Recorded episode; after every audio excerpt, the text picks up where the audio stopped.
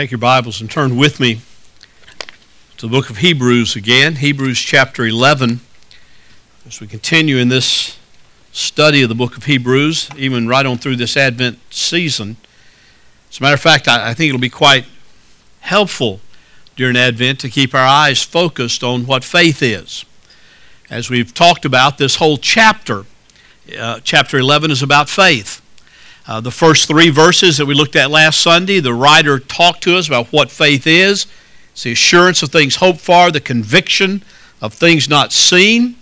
He, he told us that it was by faith that the Old Testament, the men of old, the men of the Old Testament, women of the Old Testament, were approved by God, that they found favor with God and right standing before God. And he, he told us that, that it's, it's by faith that we understand creation that the worlds were made by His Word. And so He gives us that introduction to what faith is. And now, for the rest of the entire chapter, He's going to illustrate it by Old Testament saints. Uh, he may get a little laborious at times. As a matter of fact, sometimes you may look at that and say, well, I, that's probably more about that Old Testament person that I knew, and maybe more than I even wanted to know. But he's going to deal with some obscure characters as well as some well known characters, in order to show one thing and one thing alone. And like I say, some may consider it overkill the way he does it, but he wants to show in every situation that that person trusted God, believed God, and believed in God, and believed in God's promise of coming Messiah, and on the basis of that faith was made right with God. It was not by their works, it was not by their sacrifices, it was not by things that they did that God said, oh, then you're acceptable, but it was by faith that all these things came about.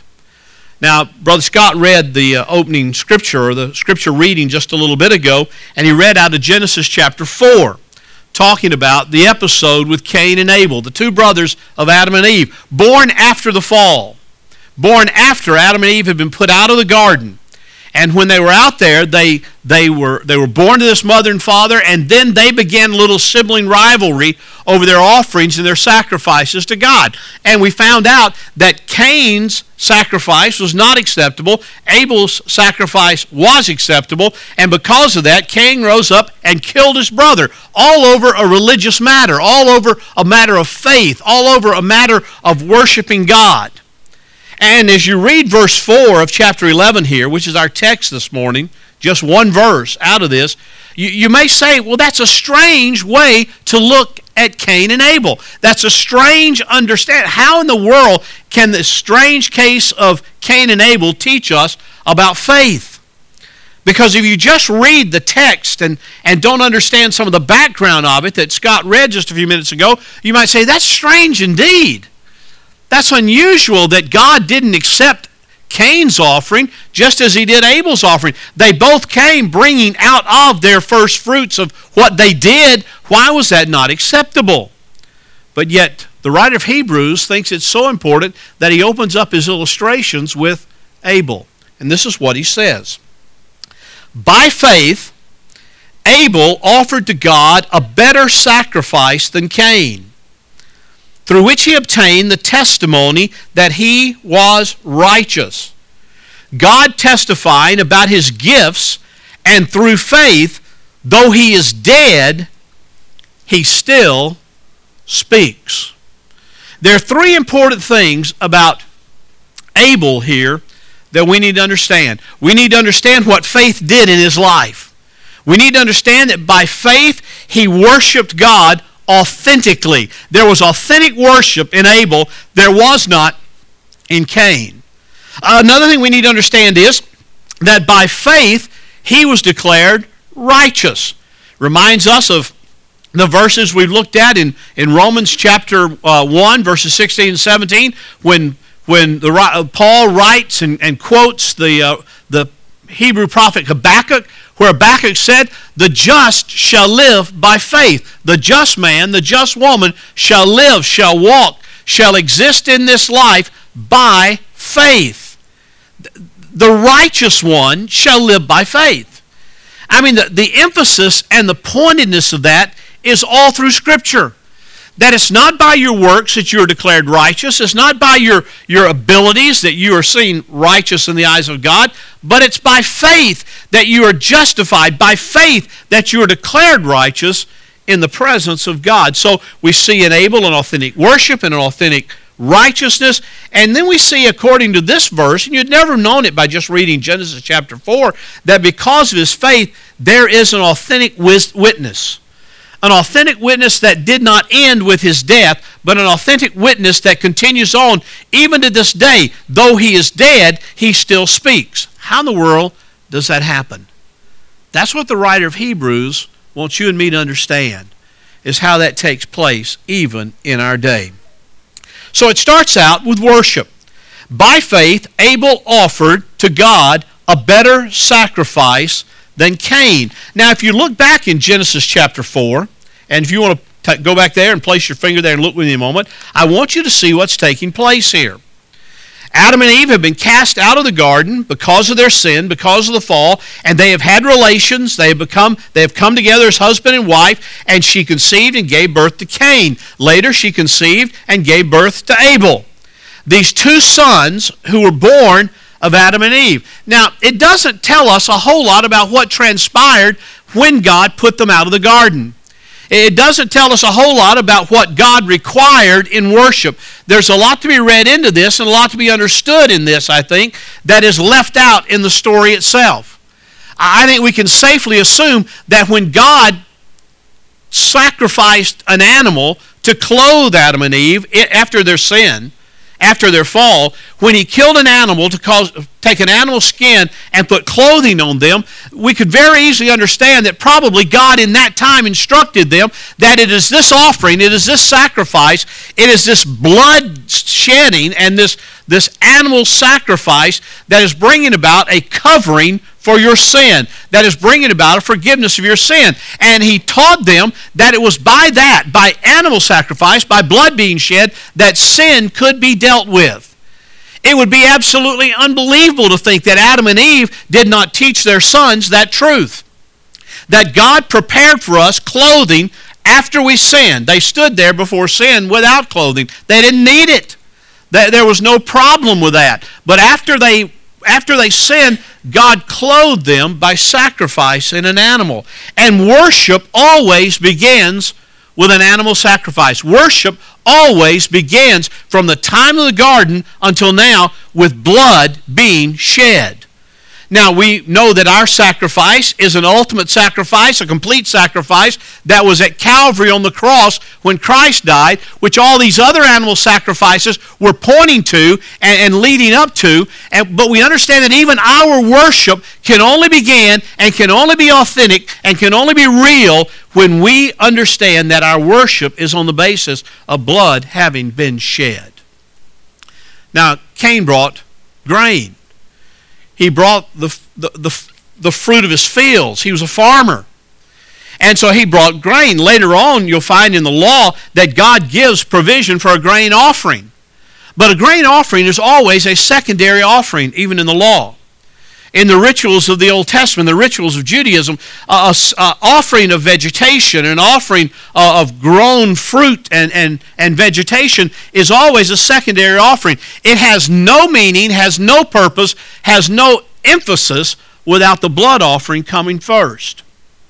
There's the atonement that comes only by blood. So, so it, there's nothing wrong with a sacrifice of grain. There's nothing wrong with a sacrifice from the field, but it must be followed by a blood sacrifice for sin to be dealt with, and then for that offering to be given as a praise offering unto God.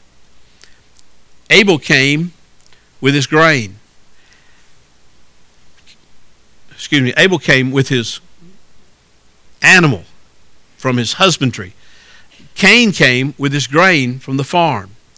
And they both, act, they both offered that sacrifice, and the scripture says that God found Abel's sacrifice acceptable. He found it pleasing.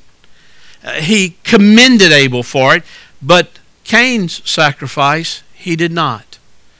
Now, the scripture does not give a lot of indication about how God confirmed that, how God confirmed that that was an acceptable sacrifice. But it is Christian tradition as well as Jewish tradition that what took place was that when the offerings were made, that fire fell from heaven and consumed Abel's offering, acceptable unto God, and that it did not fall and consume uh, Cain's offering the, the vegetation offering, that it just lay there and was, was not approved by God because fire did not fall. Now, that's not said here, that's not told how it's approved, it just says it was approved by God in the, in the offering of it. But the scriptures do record for us at least five instances where that's how God approved acceptable offerings. Fire fell from heaven. Now look at we won't look there now, but later on look at Leviticus 9:23 or Judges 6.21 or Judges 13.19 or Elijah in 1 Kings 18.30 on Mount Carmel or 2 Chronicles 7.1. All of those are instances where sacrifices are brought before God and laid before God on the altar and, and the fire of God fell and consumed them to acknowledge their acceptance before God. That's how worship begins. It begins with the blood in, in our day with the blood of Christ being sacrificed. In his day, symbolically looking by faith to the blood that was yet to come. As a matter of fact, it's amazing that in, in the passage in Genesis, you find after, after the children are born, in verse 1, Eve said, after Cain was born, she said, I have gotten a man child with the help of the Lord. A, a lot of people believe that that could easily be translated, I have gotten the man. I have gotten the man with the help of the Lord that the Lord has promised. It may very well be that Eve was thinking that the one that had been promised to them at the fall in the garden, the one who would bruise the head of Satan, even though his heel would be bruised, that this was the Messiah. Uh, Eve had this anticipation that, okay, maybe I have the Messiah born right now, immediately after the fall. We know that's not true. But, but some of her expression there, I've gotten a man child, I've gotten the man with the help of the Lord might have been anticipation, her believing God that the promise that he had made was going to be fulfilled. But in Abel's case, in offering his sacrifice, he worshiped God rightly because he believed that that was how God had instructed them to worship through blood coming before him through a sacrifice that was acceptable. So the writer of Hebrews, looking at that, says Abel offered a better sacrifice than Cain. Better because it pleased God, better because it was by faith. Cain's was evidently by works. Augustine, in his great uh, treatise on the city of man and the city of God said that, you know, Cain was a, a person of the city of man and Abel was a person of the city of God. Cain came by works trying to please God in his own strength. Abel came as a city of God, a, man of the city of God, came in order to offer sacrifices that God had approved, that God had commanded, in a way that God said do it, and he came and he offered it before God. And so we have here a, an example, Augustine said, of those two types of, of worldviews, those two types of religion. The religion who tries to please God in their own strength, and the religion that trusts God by faith and worships Him as God had called us to do. See, in our day, we have a lot of people who are still trying to be like Cain. They're trying to worship in the as, as a citizen of the city of man. I will worship God in my way, how I want to, when I want to. And those who are of the city of God, who says, I will come in God's way, in God's appointed time, and I will worship Him as He has required. There's no freedom in worship to do it any way we want to. There's no freedom in worship to say, I'll do with God what I desire and I'll approach God as I desire, but rather we are to approach Him as He has commanded. And we cannot approach God apart from the shedding of blood and, and the shedding of blood that took place at Calvary. So Abel came by faith with authentic worship. Secondly, he came, the writer says, because of that authentic worship, because of by faith, which, through which he obtained the testimony that he was righteous. Again, we have to look and see that righteousness is tied to faith. Righteousness is tied to belief in God, to trust in God, to trusting His Word. Uh, back in Genesis, it says that at the right time, basically, after giving birth, uh, in verse 3 it says, And it came about in the course of time that Cain brought an offering of fruit, and Abel, on his part, also brought the first thing, firstlings of his flock and their fat portions.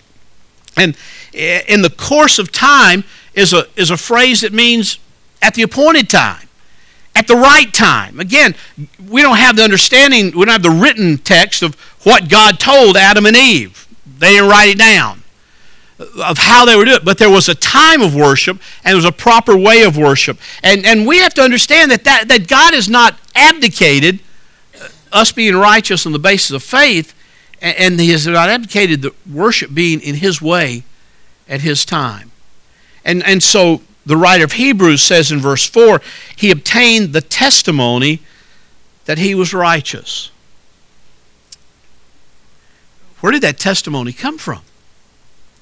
That testimony came from God. God is the one who said, Abel is a righteous man because of his worship. Abel is a righteous man because of his sacrifice. Abel is a righteous man because he came by faith. We still have struggles with that in our day, don't we? We think that righteousness must be as Paul dealt with it in, in, Ephesians, uh, uh in Philippians chapter 3. We, we feel like our, our faith has to be somehow, our, our righteousness has to be somehow on the basis of our works. And the Apostle Paul said, Man, I was a works oriented person. I, was, I had all the religious heritage, I had all the religious accomplishments. I did everything just right according to the letter of the law, and yet I was doing it in my own self. I was trying to be self righteous. My righteousness was brought up from within, and my righteousness was like dirty rags, like dung when I came to see Christ, when I came to believe Him when I put my faith and my trust in Jesus Christ and Him alone, and found out it wasn't what I did, but it was what He did. My worship and my righteousness is based on Him and what He has accomplished. So, by faith, Abel worshiped authentically. By faith, he was declared righteous on the basis of that faith and the writer of Hebrews says that by faith, he has an authentic testimony, an authentic witness. He didn't have a lot of opportunity for witnessing. Did you notice that?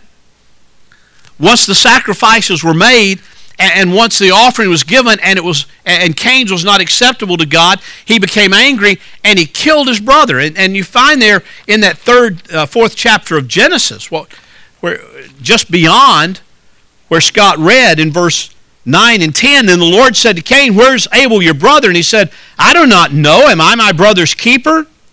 And, and God said, What have you done? The voice of your brother's blood is crying out to me from the ground.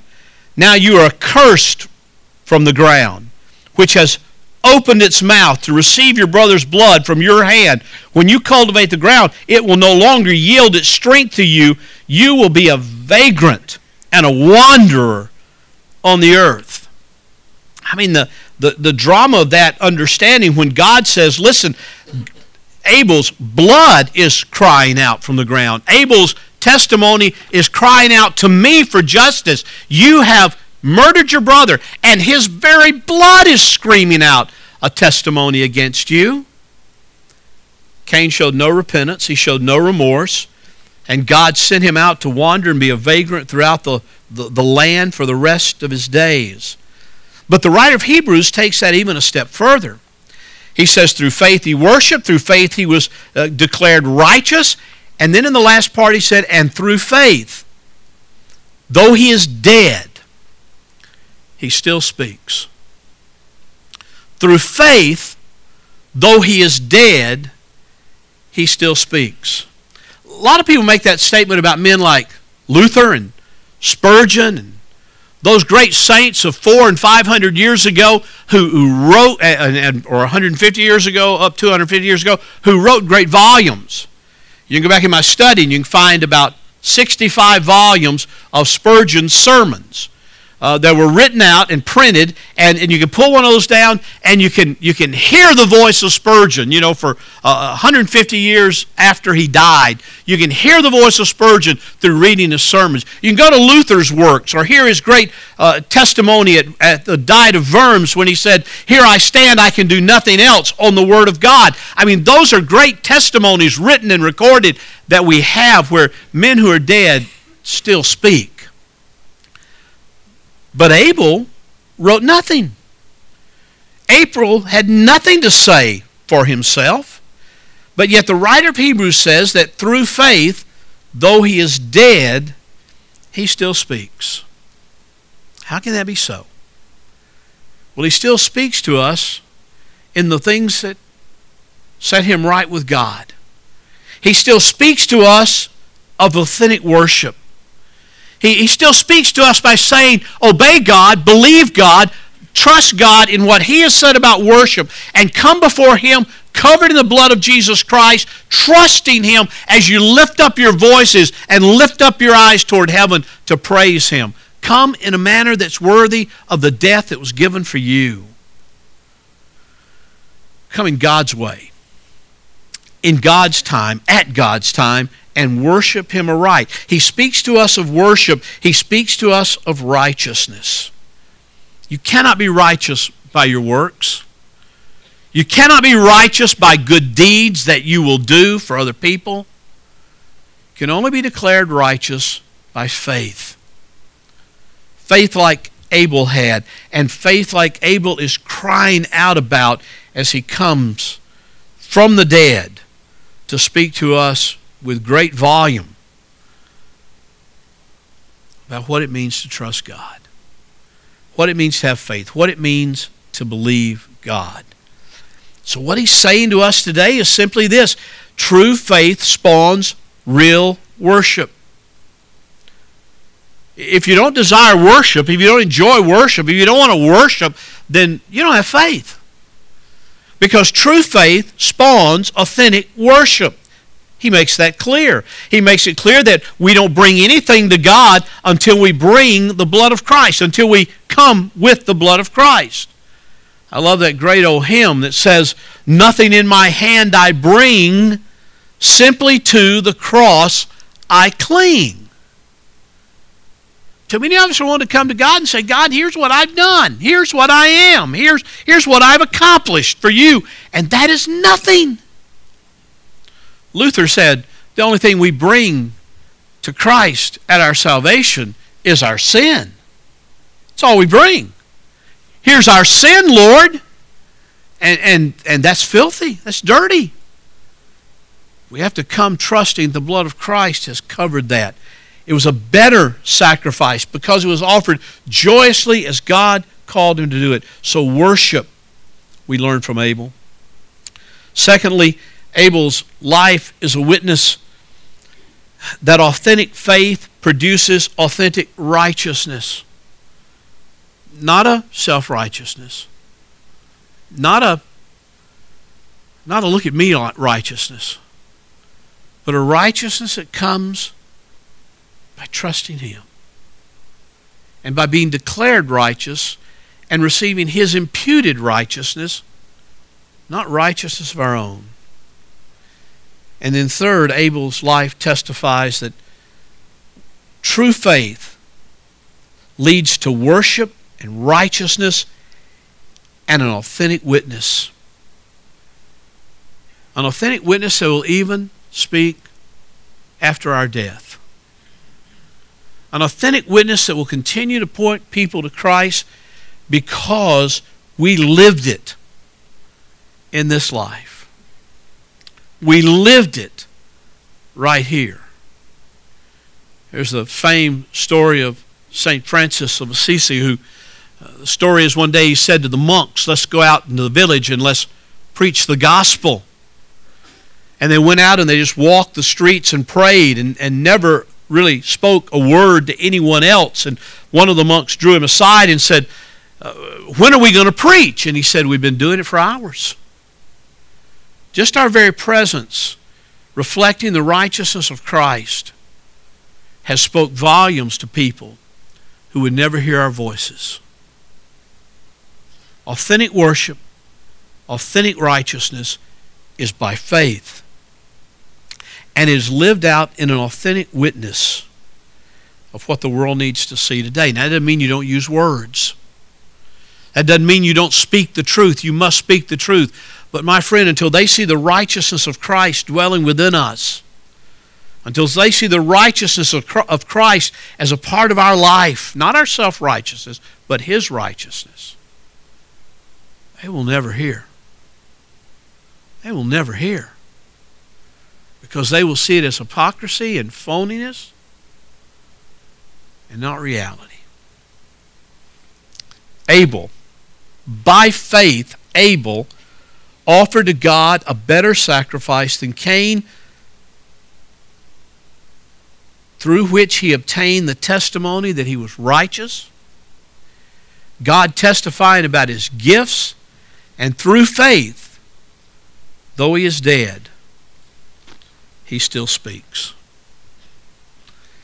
Will people say that about you? Will people say that even though he's dead, even though she's dead, they still speak about the glory and the sufficiency of Jesus Christ because your faith was so real, so authentic, so genuine. Let's pray together.